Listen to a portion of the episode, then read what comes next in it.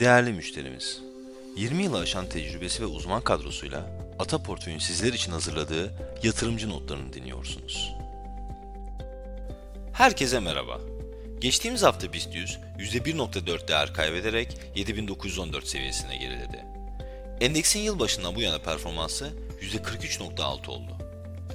Küresel hisse senedi piyasalarında Japonya gerilerken Avrupa borsaları haftayı yükselişle kapattı. Emtia piyasalarında ise enerji emtiaları düşüş trendine devam ederken demir cevheri hariç baz metaller ve kıymetli madenler de haftayı kayıpla kapattı. Tarımsal emtialar ise karışık seyretti.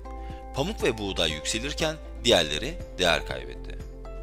Ataportföy yatırım fonları arasında ise haftalık bazda en yüksek getiriyi %0.8 ile Ataportföy kar payı ödeyen hisse senedi fonu sağladı.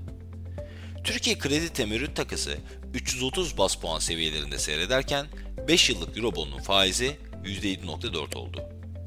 Emeklilik fonları tarafından geçen hafta en fazla Ziraat Portföyü Altın Katılım Borsa Yatırım Fonu, Türk Telekom garanti alınıp Türk Hava Yolları, Tofaş, Aselsan satıldı. Herkese sağlıklı ve bol kazançlı bir hafta dileriz.